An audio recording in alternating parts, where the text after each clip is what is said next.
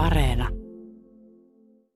Mitä kauemmin tekee komiikkaa, niin aiheet on muuttunut niin kuin henkilökohtaisemmiksi ja vaikeistakin asioista on sit voinut niin kuin puhua. En mä olisi ikinä varmaan ruvennut puhua mitään syöpään liittyviä juttuja, jollen, jollen olisi sairastanut noihin samoihin aikoihin. Tik Notaro-niminen koomikko puhuu omasta rintasyövästään. Et sekin on ollut, no ruma sanoo, trendi, mutta siis se, että ihmiset alkoi tuoda myös sitten niin kuin Suomessakin niin kuin lavalle vaikeita asioita. Et se osoittaa vaan sen, että periaatteessa mistä tahansa sä voit puhua, kunhan sä teet sen niin, että ihmiset saa nauraa, että ne ei jää sitten siihen ahdistustunteeseen, että ne voi niin kuin vapautuneesti nauraa. Tällä kertaa ollaan valtakunnan kovimman stand-up-koomikon, nimittäin Anitta Ahosen valokuvien äärellä. Sun hervoton huumorin tajusi, sun hauskat huumorireplat, niin ne osaa naurattaa meitä muita, mutta mille asioille sä itse naurat? Jaa, no monesti kyllä ihan tilannekomiikalle. No sä oot estraadilla lavalla, niin sä oot aika ronskikin välillä ja oot ruotinut alapään juttuja vanhaa äitiäsi ja kehitysvammaista veljeäsi, niin onko sulle mikään aihe sitten sillä lailla pyhä, että et voi komikkona sitä käsitellä? Sanotaan, että komikassa ei pitäisi oikeastaan olla mitään, mitään semmoisia tapuja ja pyhiä asioita, mutta onhan niitä, jos on joku akuutti tilanne ja sitten on, jos on jotain semmoisia katastrofitilanteita. Joskus mennyt esimerkiksi Jokelan koulusurman jälkeen Jokelaan keikalle, niin pitää vähän olla tahdikas niissä tilanteissa, että aina se ei ole, se ei ole korrektia sitten ottaa jotain päivän polttavaa asiaa esille. No ennen kuin puhutaan lisää komikasta, niin sukelletaan hetkeksi sun lapsuutes elämään. Tämä sun ensimmäinen kuvasi, niin sä oot valinnut mustavalkoisen kuvan, nuoruuskuvan äidistäsi, jolla on siinä kauniisti laitettu tukka ja silmissä hyvin viisas katse, niin äitisi eli pitkän iän peräti 96-vuotiaaksi. Minkälainen äiti sulla oli, Anitta Ahonen? No äiti oli, ensimmäiseksi tulee mieleen kyllä, että hän oli voimakastahtoinen ja aikaansaapa. Hän oli työtelijäs. Hän oli kenkätehtaassa töissä 41 vuotta ja koska hän oli sitten kolmen lapsen yksinhuoltaja, niin hän teki yökaudet käsitöitä, jolla sitten rahoitti meidän opintoja. Että isosiskoni kysyi joskus äidiltäni, että äiti nukukse koskaan? Ja äidillä nyt oli tietysti vähän tämmöisiä lausahduksia maan alla maatassaa ja tämmöisiä. Ja hän teki käsitöitä ihan loppuun asti, vaikka ei hän oikein edes nähnyt ja ne käsityötkin oli jo vähän viturallaan, että ne ei, ollut ihan, ei tullut enää ihan priimaa, koska hän ei nähnyt, mutta hän ei voinut niin kuin olla tekemättä mitään. Lapsuutes koti oli siellä Juupajoella, joka on semmoinen 60 kilometriä Tampereelta, niin minkälainen oli tai on se juupalainen semmoinen mielenlaatu? Juupajoella on siis tota, näitä kyliä, on Kopsamo ja Salokunta, mistä äiti oli kotosi 10 kilometriä siitä Korkeakosken keskustasta, eli mä oon niin kuin Koskelta kotosin.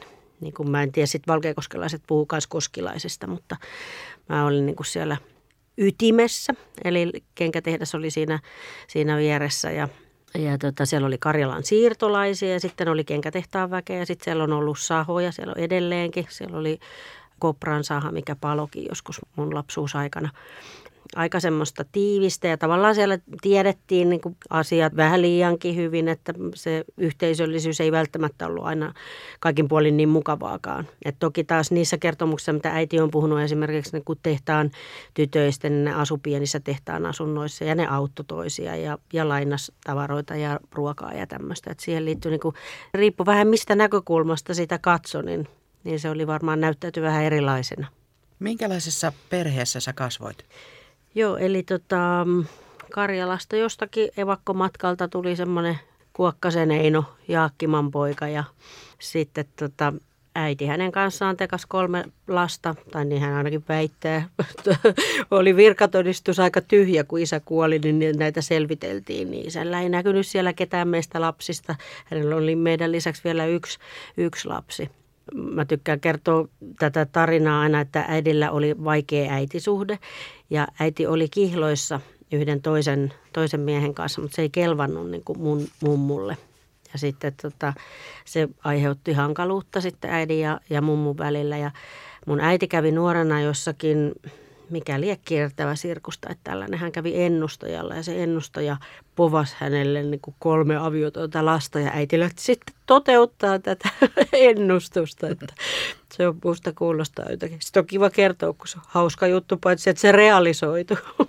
No huumori on tänä päivänä se sun ammattis, mutta oliko huumori ja nauru lapsuudessasi jo läsnä? Kyllä äiti, äiti varmaan viljeli niin kuin tavallaan sitä kenkätehtaan huumoria myös. Hän oli mennyt sinne 14-vuotiaana ja, ja sitten ne aikuiset miehet varmaan kiusaskin niitä nuoria tyttöjä. Et mä en muista, mikähän se jokukin sanonta oli. Paita mulla on aina ollut, mutta housujen kanssa on ollutkin vähän niin ja näin. Varmasti se väsymys ja huoli ja taakkapaino, koska siis meidän vanhin veli on lievästi kehitysvammainen ja hän sairastui astmaan. Ja mä sairastuin astmaan kun mä olin menossa kouluun ja sitten ne lääkkeet oli ihan jumalattoman kalliita ja kelakorvaukset on tullut vasta niin kuin siinä vaiheessa, että mä muistan, että, että jotenkin, että ne olisi maksanut jonkun 800 markkaa ne meidän lääkkeet. Äiti saanut varmaan palkkaakaan niin paljon sieltä kenkätehtaasta, että sehän on ollut tosi ahdistavaa. Ja silloin kun äiti ei ollut väsynyt tai ollut rahasta tiukkaa, niin meillä oli niin kuin ihan lepposaakin, vaikka kyllä mä varmaan pelkäsinkin vähän äitiä. Ja mä oon ollut vähän semmoinen, vissiin semmoinen sanavalmis. Ja mä muistan joskus, kun me käytiin kenkätehtaan pesutuvassa, missä oli myös sauna, niin mä en tiedä, mitähän mä oon sitten jotain verbaalista juttua vähän sitten heittänyt, niin äiti läimäs mua jollain märällä paidalla, niin kuin mä olin jotenkin ärsyttänyt sitä, että, että on ollut tilanteita, että ei ole paljon naurattanut, mutta siis en muista, että äiti olisi jotenkin huutanut meille tai sillä, että hän on ollut johdonmukainen tiukka, eli tyyliin, niin, että niin kauan kuin sinun jalkasi ovat minun pöytäni alla, niin sinä teet niin kuin minä sanon, että siitä ei tarvinnut paljon neuvotella. Miten sun äitis huumoritajusit ilmeni? Mille asioille sun äitis nauroi? Ehkä tuoreempana niin kuin muistaa jotenkin tämän, tämän loppuajan. Että sitten itse syötti sitä äitiä ja ei nyt ihan lentokonetta laitettu suhu. Äiti ei ollut muistisairas, mutta hänellä oli lyhyt muisti jo ihan sökö, sökö siinä loppuvaiheessa ja ruoka ei maistunut. Että vielä marraskuussa, ennen kuin hän sitten menehtyi jouluaattona 2019, niin me leivottiin yhdessä. Hän saattoi haluta laulaa jotakin ruokottomia lauluja, joita nyt en luojan kiitos muista hän saattoi kannustaa mua, mene ja puhu niille rumia. Äidin ohjeita tässä noudatetaan, että hän, hän tykkäsi vähän likaisistakin vitseistä ja itse syötti niitä niin kuin mulle. Ja... Osasitko sä viihdyttää muita sitten jo lapsena? Oliko sä semmoinen keskipiste viihdyttäjä? No jotenkin varmaan koulussa oli yhteisiä tunteja vai miksi niitä sanottiin, että me siellä niin kuin esiinnyttiin ja tehtiin. Kyllä mä näissä kaikissa taisin olla vähän mukana ja me kirjoitettiin jotain näytelmiäkin itse ja olin jossain kansalaisopiston näytelmäpiirissä esittämässä tukkioissa jotain, mikähän lie hahmoilta housut putosi. Kyllä kai se esiintymisvietti sillä oli, oli jo olemassa. No äitis tosiaan kuoli jouluaattona ja keikkailit tuolloin sitten juuri ennen joulua, niin minkälaista se oli tehdä keikkaa, kun olit oman surun keskellä ja naurattaa muita? Kyllähän se työnteko monesti niin kuin auttaa niissä vaikeissa tilanteissa, että se antaa hetkeksi unohduksia. Mä menin Lappeenrantaan keikkareissulle ja joku jäi vielä junan alle sillä matkalla, että me odoteltiin siinä sitten jossain Lahden ja Kouvolan välissä, että se oli aika, aika ankeetakin siinä kohtaa ja sitten mä en nyt muista meno vai tulomatkalla, niin sitten sai vielä puhelinsoiton Mäntän terveyskeskuksesta, missä äiti oli kuollut, että voitteko tulla hakemaan tämän ruumiin pois täältä, meillä on vähän kylmätiloja täällä. Sitten se puhelu katkesi ja sitten he soitti ja, ja ilmoitti kyllä, että, että ruumis toimitetaan sitten Orivedelle, mutta se oli jotenkin ihan hirveän absurdia, että hei mä oon täällä junan vessassa, että ei, tuunko mä nyt niinku junalla ja taksilla, laittaako äiti taksin takalosteriin vai mihin, mihin hänet laitetaan, että mitä te niinku, mä oon kertonutkin siitä sitten lavalla hieman niinku kyyniseen sävyyn ja sarkastiseen sävyyn Mäntän terveyskeskuksesta, että, että siellä lähtee niinku mummo yhtenä ja kun ottaa suksipoksin mukaan, niin vainajan saa heti mukaan. Toisessa kuvassa olet sisarisi Mervin ja velisi Sakken kanssa. Tämä hyvän tulinen kesäkuva on otettu Suomen ensimmäisen koneellisen kenkätehtaan sijoilta sieltä Korkeakosken kylältä, sieltä Juupajoelta, niin miksi halusit tämän kuvan mukaan? Mä halusin tämmöisen aikuiskuvan, missä me kaikki ollaan yhdessä ja se on siis elokuulta 2021, koska meillä oli siis tosi pitkä tauko, että me nähtiin koronan takia. Eli mun sisko tuli katsoa mun veljeä ja, ja, ja mua samalla ja Siinä kun lähellä on, on se Juupajoen rotko, mikä on tämmöinen kuuluisakin nähtävyys, kesänähtyvyys ja Korkeakosken toi kenkämuseo.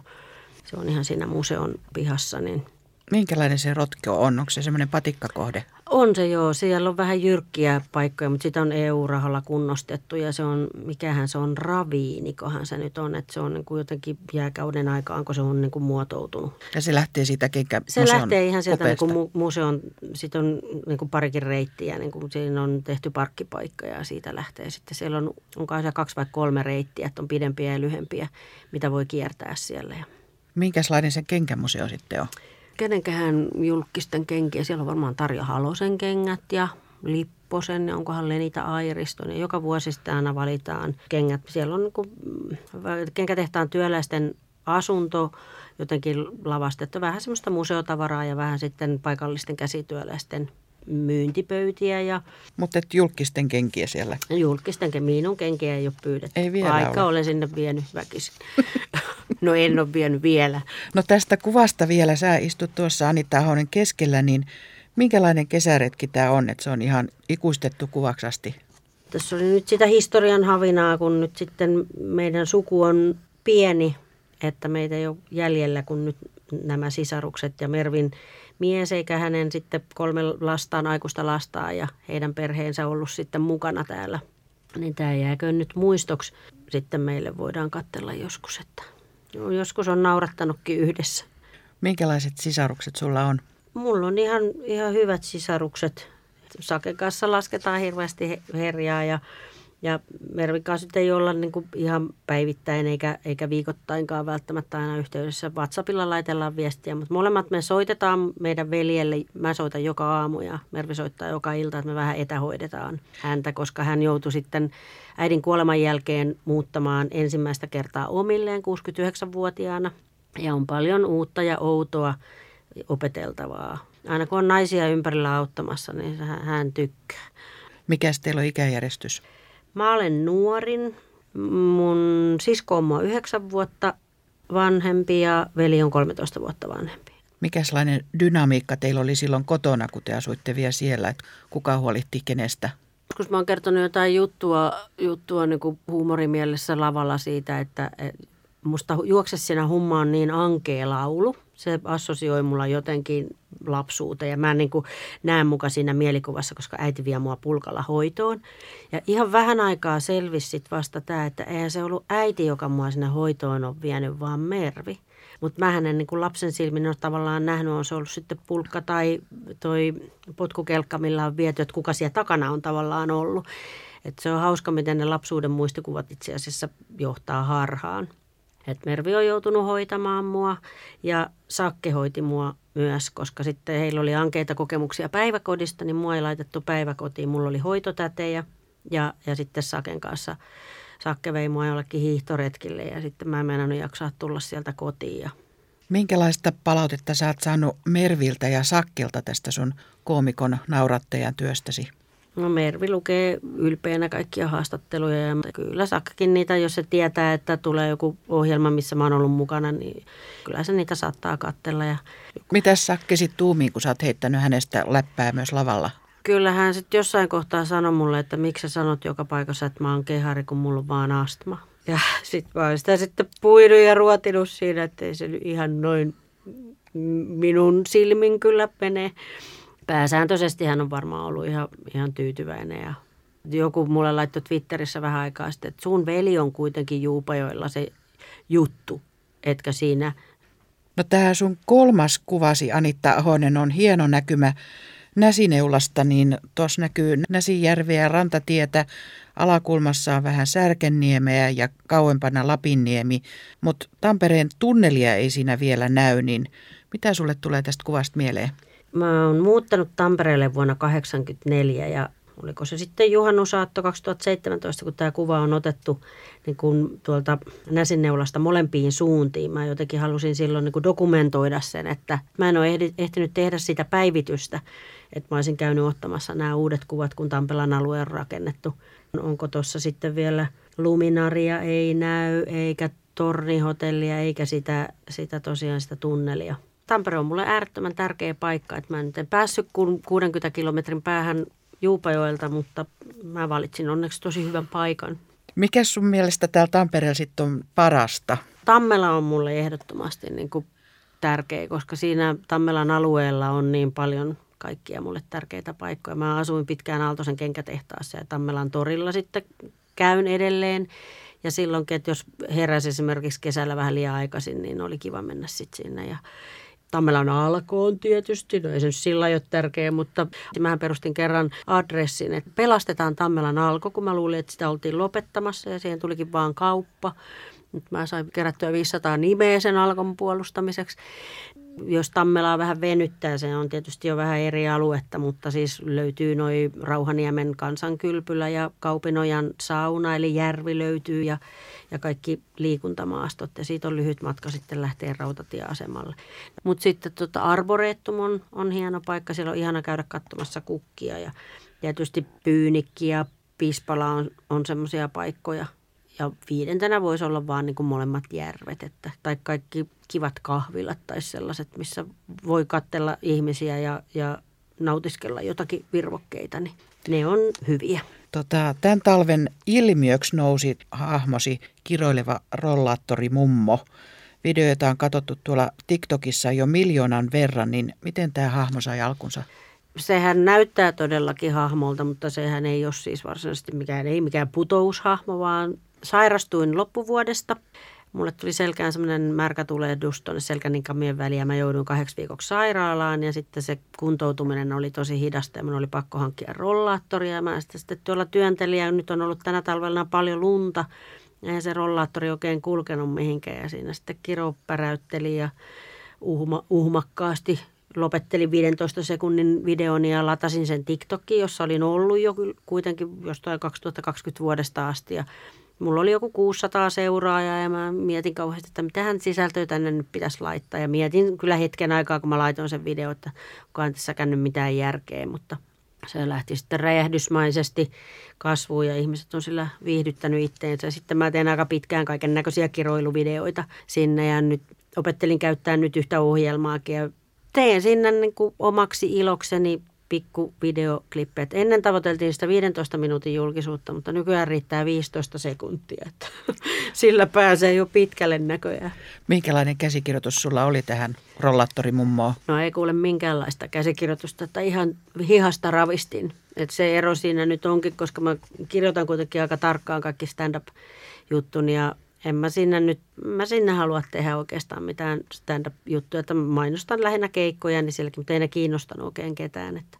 Mutta oleellistahan tässä on, että sä et ole mummo lainkaan, et edes kuusikymppinen ja sit sä päristelet nämä hauskat koiranläppä, korvaläpät korvillasi lumihangessa ärräpäitä päästelle, niin miten sä oikein osasit tehdä niitä TikTok-videoita? Mulla on mennyt YouTube vähän ohi. Mä en ole koskaan oikein ollut niin sen kanssa sinut ja miet, on miettinyt, että pitäisi markkinointimielessä jotenkin kauheasti laittaa joka tuuttiin jotakin materiaalia, niin se on jotenkin, siinä on alhaisempi kynnys. Tai varmaan nuorten mielestä pitäisi olla joku ikärajakin, että kyllä mullekin joku saattaa toivotella mene Facebookiin siitä ja sitten sillä että en mene, mä saan olla täällä, koska mä tulin tänne jo ajat sitten no ne ei olekaan tosi suosittuja, niillä on miljoonia, miljoonia seuraajia katselukertoja. Että siihen on vielä matkaa, eikä se nyt ole tavoitteenakaan, mutta siis hauskahan se on ottaa uusia välineitä haltuun. Että tämä on vähän semmoista teknologian mukana roikkumista muutenkin, kun on ärsyttänyt monta vuotta tämmöinen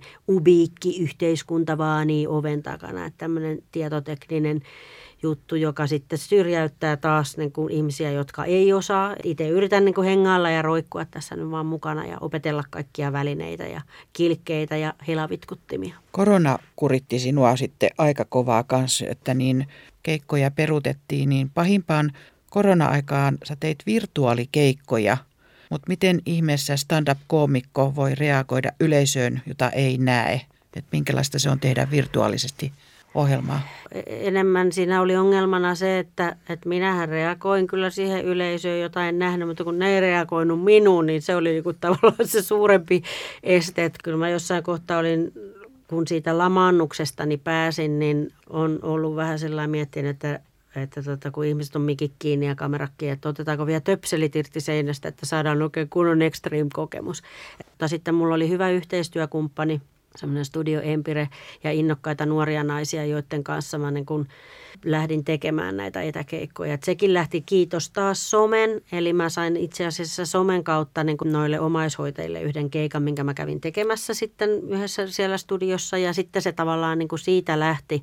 Ruvettiin tekemään isoa ja pötypuhetta podcastia ja että asiat johti toiseen. Ja mähän sain siitä valtavasti niin kokemusta kuitenkin siitä etäkeikkailusta. Ja siinä tavallaan täytyy jotenkin se oma, oma esiintyjän ja artistin semmoinen eko sillä pienentää, että kyllä sen keikan pystyy tekemään, se voi olla ihan hyväkin, kun ei odota sitten mitään. Miten sä rentoudut Anita Ahonen silloin, kun ei tarvitse olla koomikon roolissa ja hauskuttaa? No mä tykkään kyllä, jos vaan kunto antaa myöten, niin tykkään kovasti käydä uimahallissa ja, ja saunomassa ja kun on kokenut vähän tämmöistä maailmantuskaa ja ahdistusta, niin mä oon käynyt katsomaan parin viikon aikana neljä elokuvaa. Kaksi tuntia katsella vaikka Piemonten tryffelin metsästäjiä, kuinka siellä vanhat äijät ja niiden koirat käy tonkimassa tryffeleitä maan alta, niin se tekee, se on hyvä vastapaino. Sä opiskelit Anita Ahonen alkujaan niin yleistä kirjallisuustiedettä draamalinjalla Tampereen yliopistossa ja kävit teatterikorkeakoulun stand-up-kurssejakin ja Riku Suokashan perusti ensimmäisen tämmöisen stand-up-klubin 90-luvun puolivälissä. Ja sinä aloitit komediauras 2000-luvun alkupuolella, niin kuka oli tuolloin sun esikuvasta tai oliko sulla joku henkilö, joka toimi esimerkkinä? Ei silloin oikein ollut ketään, kun me siellä kurssillakin katsottiin jotain rahisevia VHS-nauhoja, ne ei niissä ollut esimerkiksi ketään naisia. Et vasta jälkeenpäin sitten on esimerkiksi kattelu ja, ja ihastelu edesmenneen Joan Riversin keikkoja. keikkoja. Ja näin hänet jopa livenä joskus Edinburghin festareilla – Eli Edinburghissa on järjestetty semmoisia isoja Fringe-festivaaleja elokuussa, koko elokuun ajan.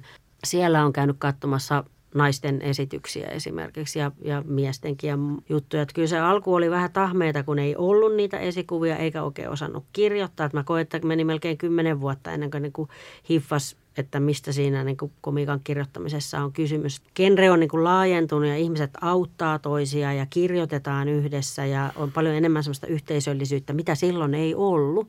Mutta stand-up oli alkujaan niin kuin miesten valtakuntaa, että sun ohella sitten tuli ainakin jossakin vaiheessa Krisse Salminen, Heli Sutela, Pirjo Heikkilä toimivat alalla kanssa, niin sulla ei ollut tämmöisiä hengenheimolaisia siinä no sitten? ei, kyllä me sitten tietenkin niin tutustuttiin jotenkin siinä, mutta, mutta en mä niin Krissen kanssakaan siinä alkuaikoina ollut, ollut tekemisissä ja hänen uransa lähti niin raketin lailla, totta kai, koska hän oli heti niin hyvä ja hauska ja erilainen, niin kyllähän tässä matkan varrella sitten on niin kuin enemmän tullut sitä kollegiaalisuutta ja käydään samoilla keikoilla ja näin. Tämä neljäs kuvasi Anitta Ahonen on vuodelta 2015 ja se liittyy esitykseen, jonka sä teit oululaisen teatteri Rion estraadilla. Kuvassa sä vedät mikrofonia haarojen välissä ja yleisö taputtaa innokkaasti ja nauraa siinä, niin minkälainen se on se tunne sitten, kun sä voit ohjata yleisöä naurun no, avulla?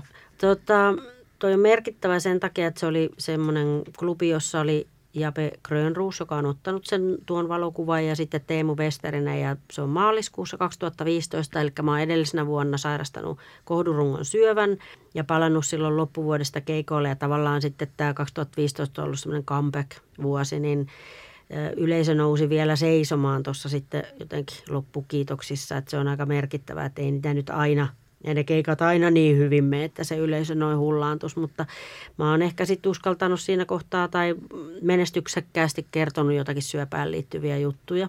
Ää, mitä kauemmin tekee komiikkaa, niin aiheet on muuttunut niin kuin henkilökohtaisemmiksi ja vaikeistakin asioista on sitten voinut niin kuin puhua. En mä olisi ikinä varmaan ruvennut puhua mitään syöpään liittyviä juttuja, jollen, jollen olisi sairastanut noihin samoihin aikoihin – Tik Notaro-niminen koomikko puhuu omasta rintasyövästään. Et sekin on ollut, no ruma sanoo, trendi, mutta siis se, että ihmiset alkoi tuoda myös sitten niin kuin Suomessakin niin kuin lavalle vaikeita asioita. Et se osoittaa vaan sen, että periaatteessa mistä tahansa sä voit puhua, kunhan sä teet sen niin, että ihmiset saa nauraa, että ne ei jää sitten siihen ahdistustunteeseen, että ne voi niin kuin vapautuneesti nauraa. Mutta sulla oli vasta syöpähoidot silloin 2014 syksyllä loppunut, niin milloin sä sitten sait terveen paperit, sä pääsit estradille? No mä menin estraadille jo ennen kuin mä sain terveen paperit, koska siis mähän oli viisi vuotta seurannassa sen jälkeen. Kai mä sitten jotenkin, jos ne loppu syyskuussa, niin olis, olisinko mä saanut sitten jotenkin loppuvuodesta. Mutta mä olin jo Porissa rakastajateatterilla keikoilla – vedin omaa sooloesitystä vähän huonossa hapessa siellä perukkivinossa. Että hiukset kasvoi vasta sitten niin kuin itse asiassa tammikuussa 2015. Että tuossa mulla on ihan tämmöinen harmaa kikkara pehko, koska ne kasvaa tavallaan sitten niin kuin ne lääkkeiden vaikutuskin hiuksista pois. Yhtäkkiä olikin sitten suora, suora harmaa tukka. Minkälaista se on ollut käyttää syöpää niin kuin komikkansa materiaalina? Kyllä silloin alussa, kun niitä juttuja alkoi kertomaan, niin se oli vähän, kun ei oikein vielä seissyt niin kuin tavallaan niiden juttujen takana, niin se oli, itsekin oli vähän epävarma, että tavallaan ne täytyy sitten kertoa niin roisisti niin ne oli ajankohtaisia ja sitten se lähti vähän se kärki jotenkin. Mä en ihan suoraan välttämättä puhunut siitä syövästä. Mä puhuin jostain no, tota, Ripi Ritvasta, joka oli tehnyt mulle jotain tutkimusta ja hän muistutti seminologia, kun hän oli niin hemmetin kourane. Et se oli sitä vaihetta vielä, kun sitä syöpää ei oltu diagnosoitu.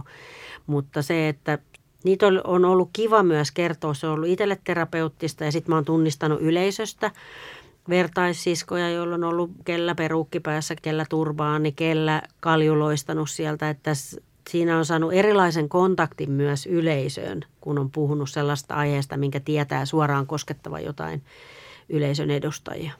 Monestihan se muuttuu se keho gynekologisen syövän kautta, niin muuttuuko sun suhde kehoosi sen syövän jälkeen myös? Muuttuuhan se tavallaan niin monella, monella tavalla tavallaan niin kuin aika ennen syöpää ja syövän jälkeen. Että sä opettelet sun kehoa ja kaikkia toimintoja uudestaan. Että multakin kun leikattiin niin kuin sigmasuolta palanen, niin mulla on ollut niin kuin ongelmia kaikilla keikkamatkoilla. Esimerkiksi pitkään istuminen on tosi vaikeaa ja on hyvä, että on vessa lähellä ja Sua Anitta Ahonen markkinoidaan remseänä ja aika rääväsuisina koomikkona, niin Oletko sä tietoisesti hakenut tämmöistä rivoa roolia? Omasta mielestäni en, mutta sitten kun stand-upin kirjoittaminen on tavallaan ollut niin vaikeaa, niin sitten mä oon kyllä jossain vaiheessa huomannut, että semmoiset räävittömämmät jutut on mennyt niin kuin paremmin läpi. Ja sitten kun on seurannut niin kuin jossain lehtijutussa, mä joskus sain tämmöisen nimikkeen räävitön bitch.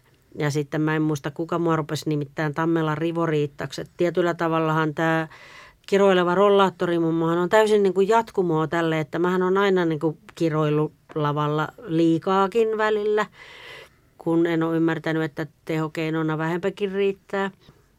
Ja sitten kun mä oon muutenkin niin kuin elävässä elämässä kova kiroilee, niin se tulee multa niin kuin luonnostaan, että ne perkeleet on siellä niin kuin kirjoitettuna johonkin alaviitteeksi. No vetääkö ihmiset niin sanotusti herneen nenään näistä rivoista ja ronskeista jutuista?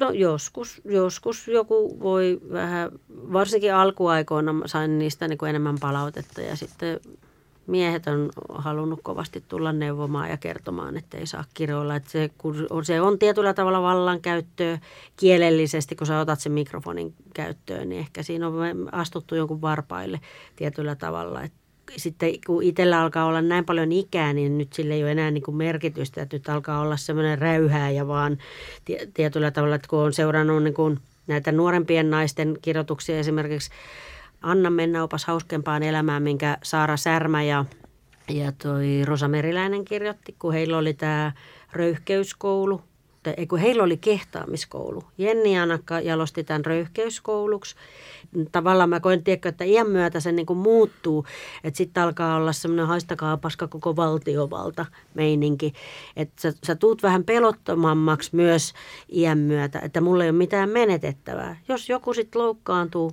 niin se on henkilökohtainen voi voi. Ei minua tarvi lasten kutsuille tilata keikalle. Paljonko sä tiedät etukäteen ennen, ennen keikkaa niin yleisöstäsi? Riippuen tilanteesta, niin yritän ottaa mahdollisimman hyvin selvää, että joku nykyään on helppo tehdä, käydä joku Teams-palaveri tai nähdä paikan päällä tai sähköpostitse vaihtaa tietoja. Että tässä on ihan selkeästi semmoinen ero, että mä koen, että mieskoomikot välillä, ne ei tiedä suurin piirtein edes minne ne on menossa. Ja musta se on niin kuin ihmeellistä, koska mä käyn vähintään niin kuin sen yhden puhelun sen tilaaja ja asiakkaan kanssa. Mä tiedän aina tasan tarkkaan, minne mä oon menossa. Sehän nyt ei välttämättä takaa sitä hyvää lopputulosta. Mä voin silti niin kuin jotenkin epäonnistua tai kertoa huonoja vitsejä, mutta mä yritän olla kiinnostunut siitä yleisöstä ja kohderyhmästä ja myös kertoa, että stand-up ei yllätyksenä välttämättä toimi niin hyvin kuin silloin, kun ihmiset tietää, mitä odottaa. Tai, tai saatan sanoa jopa, että nyt trupaduuri voisi olla huomattavasti paljon parempi, parempi valinta tässä tilanteessa. Teillä menee rahat hukkaan, että, että se ei, ei stand-up toimi joka paikassa kuitenkaan. Tuleeko sellaisia keikkoja, että tässä jaksaisi olla ollenkaan vuorovaikutuksessa yleisön kanssa? Voi olla, että mä en jaksaisi ennen keikkaa olla vuorovaikutuksessa yleisön kanssa, enkä varsinkaan sen jälkeen.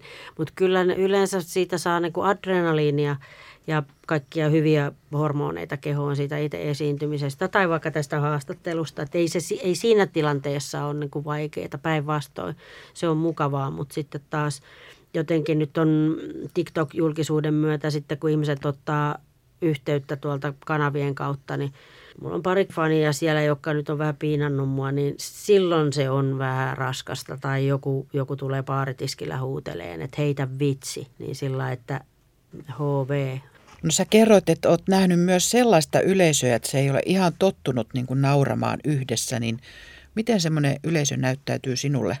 Tietysti siihen voi liittyä vähän sitä, sitä outoutta tai jotenkin puuttuu tavallaan niin kuin ne pelisäännöt jotenkin. Tai joskus sitten, sitten nauretaan toimitusjohtajan tai jonkun Dirikan johdolla. Mä oon saattanut sanoa jossain tilaisuuksissa, että mihin te koomikkoa tarvitte, kun täällähän on pellet omasta takaa.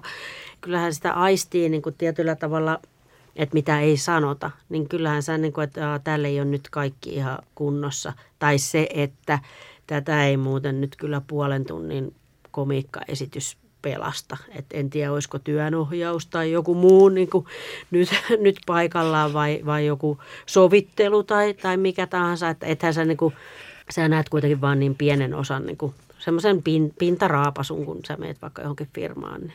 Osaatko sanoa, että minkälaiseen semmoiseen mielentilaan sä toivot, että yleisö jää, kun keikkasi päättyy? No toivottavasti semmoiseen, että heillä olisi ollut hetki unohdusta ja hetki hauskaa ja, ja tietyllä tavalla jotenkin itsestä kuvittelee, että se vaik- oma vaikutus olisi niin kuin voimakkaampi kuin mitä se on. Toivon, että he eivät niin kuin suurin piirtein muista mitään sen jälkeen, kun mä oon poistunut paikalta tai ainakaan seuraavana päivänä. Et eihän se vaikutus valitettavasti kestä kauhean pitkään. Et se on semmoinen hetken, hetken huuma, mutta kyllä se auttaa niin kuin vaikeissa tilanteissa. Että kyllä, kyllä mä saan niin kuin palautetta. Ihan tänäkin vuonna tuli niin kuin palautetta, että mun, mun isä kuoli just tuohon tuohon samaan bakteeria tällä, että olipa ihana nauraa tai niistä syöpään liittyvistä jutuista. Että ihmiset nappaa niistä esityksistä tietyllä tavalla sen, mikä heihin niin kuin osuu ja uppoo ja, ja koskettaa. Niin se on kauhean palkitsevaa ja mukavaa. Minkälaisia semmoisia, heitäksä semmoisia identtisiä keikkoja, et vai voitko sä improvisoida siinä matkan varrella, kun sä näet, että esityksessä on tosi hyvä flow? Joo, kyllä. Mulla on niinku tavallaan tarkkaan kirjoitettu biisilista ja käsikirjoitus, joka elää nykyään, että, että kyllä mä yritän ainakin, että ne ei olisi ihan identtisiä, koska se on jotenkin kauhean tylsää niin kuin tavallaan toistaa itseään niin. Ja musta niin kuin täydellisyys on kauhean epäkiinnostavaa, että saa olla niin kuin rososempikin, koska se jotenkin jättää ehkä paremman jäljen että, että ne ei ole aina niin kuin teknisesti ehkä niin, kuin niin hyviä ne suoritukset, mutta ne voi olla yleisöstä kiinnostavia. Tai se, että sä uusiudut, niin niitä pitää kuitenkin harjoitella niitä juttuja, että ne alkaa niin kuin luistaa ja punchlineit, eli ne naurupiikit menee kohdalleen.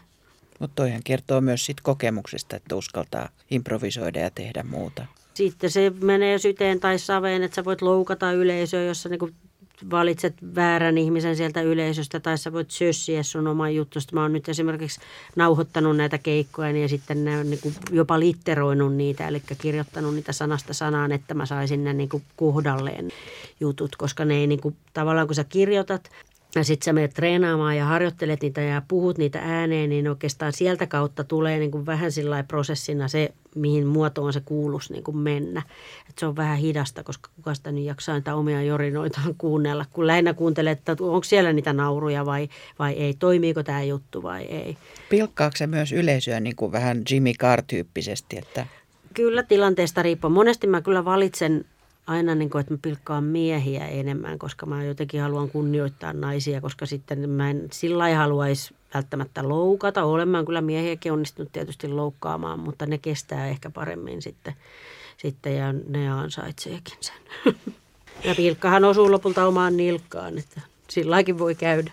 Joudutko sitten joskus säätämään kesken esityksen myös sillä lailla sisältöä, että ottaa semmoista semmoisia varovaisuuskerroksia pois?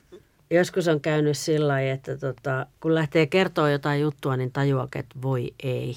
Tässäkin on joku alapääkulma tai niin kuin, joku härskyys, että enkö mä nyt katsonut, tarkistanut tätä materiaalia nyt läpi. Ja sitten tietyllä tavalla, kun on, jos on kielletty, että ei saisi puhua kauhean levottomia alapääjuttuja, niin se kielletty hedelmä, niin kuin, mä oon niin myös tilaajalle se kielletty hedelmä. Ja sitten mulle itselle tulee nee, mehän tekisi mieli kyllä kertoa joku alapääjuttu tähän. Se on hirveä, että, että, että tavallaan mitä vapaammat kädet saa, niin silloin, silloin niin kuin estottomammin paukuttaa menemään ja, ja kun se on vähän sellaista veitsenterällä leikkimistä, että sä melkein niin kuin meet överiksi. Sä ylität sen rajan ja melkein loukkaat ja pa, joku paheksuu sua, mutta sitten ei kuitenkaan. Se on taito, koska sitten jos on liian varovainen, niin sitten siitä menee niin kuin se terä pois.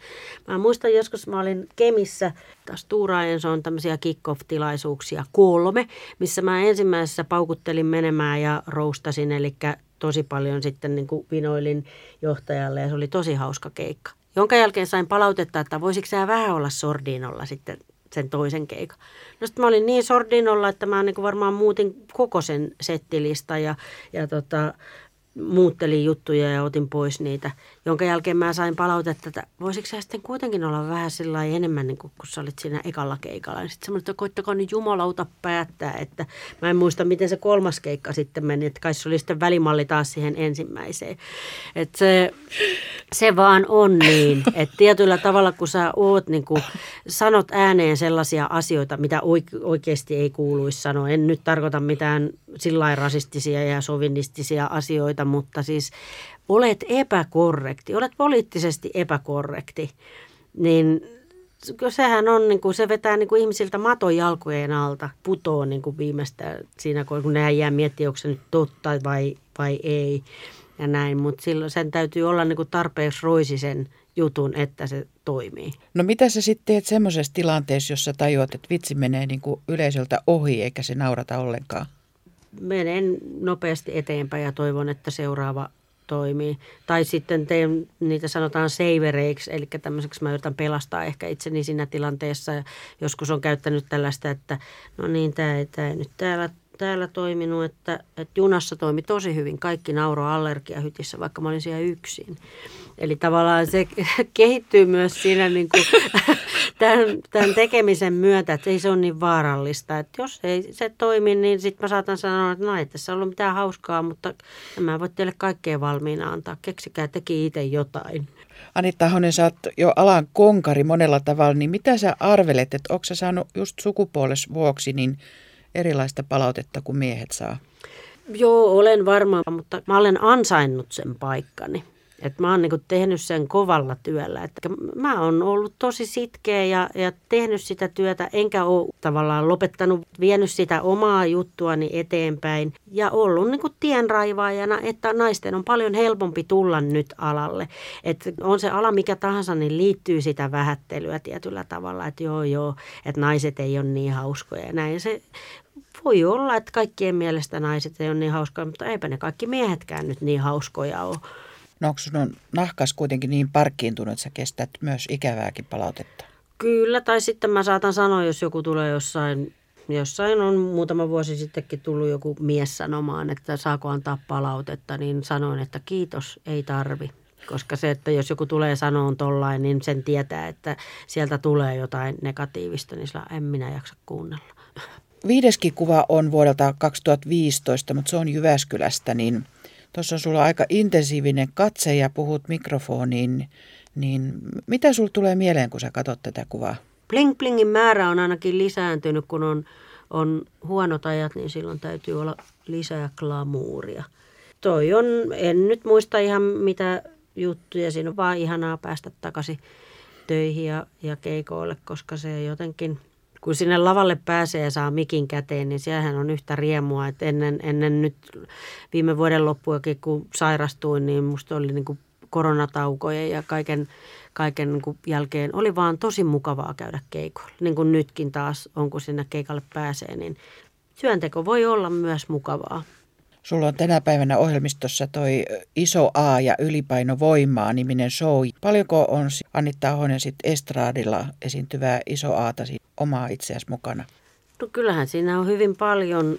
Mä inhoin tätä lausetta mä en ole mikään paras versio itsestäni, mutta se on yksi versio minusta. Se on yksi tulokulma. Se on se julkisuuden hahmo ja se on se lavapersona. Sehän olen minä, että eihän mä nyt yhtä ruokoton ja räävitön koko aikaa ole niin kuin julkisuuden ulkopuolella. Että se kuuluu niin kuin siihen julkiseen, julkiseen olemiseen ja siihen ammattiin. Että siellä ollaan räiskyvä ja semmoinen, tai mikä nyt on se mun oma komiikan tulokulma. Harva ihminen kai nyt sitten ihan niin kuin julkisuuden ammattinsa vuoksi ja sitten niin kuin siviiliminä, niin eihän ne nyt ihan täysin ole samanlaisia. Että se varmaan joskus ehkä ihmisiä yllättää, että hän ei sitten koko aikaa kerrokaan vitsejä tuolla, kun hän on sairaalassa tai terveyskeskuksessa tai kaupassa tai, tai missä. Että eihän se nyt sillä mene. Mikä stand-up-komiikassa on parasta? Siinä on parasta se tunne, kun sulla on tietynlainen valta siihen yleisöön ja sä saat ne ihmiset niin kuin nauramaan yhdessä. Mä oon ennenkin puhunut siitä, kun muistetaan historia, että, että koomikot ja, ja viihdyttäjät on olleet niin kuin sota-aikana viihdytysjoukoissa, niin onhan meillä niin kuin tärkeä rooli ja semmoinen tehtävä, että hetkeksi aikaa ihmiset unohtaa niin kuin sen kaiken ulkopuolisen todellisuuden. On vaan niin kuin se hetki, jossa on niin kuin se esiintyjä ja sitten se yleisö. Ja jaetaan semmoinen yhteinen kokemus, johon ei muut pääse, jotka ei ole siellä läsnä. Niin onhan se semmoinen aika ainutlaatuinen hetki. Ohikiitävä, siitä ei jää mitään, mitään ehkä historiankirjoihin eikä se tallennu mihinkään. Mutta se on semmoinen yhteinen jaettu kokemus, missä ihmisillä on ehkä hetki aikaa hyvä olla. Minkälaisia semmoisia ponnistuksia tai kontakteja tai näköalapaikoilla oloa tarvitaan, että sä löydät sit materiaalia työhön, että mistä sä ammennat aiheessa?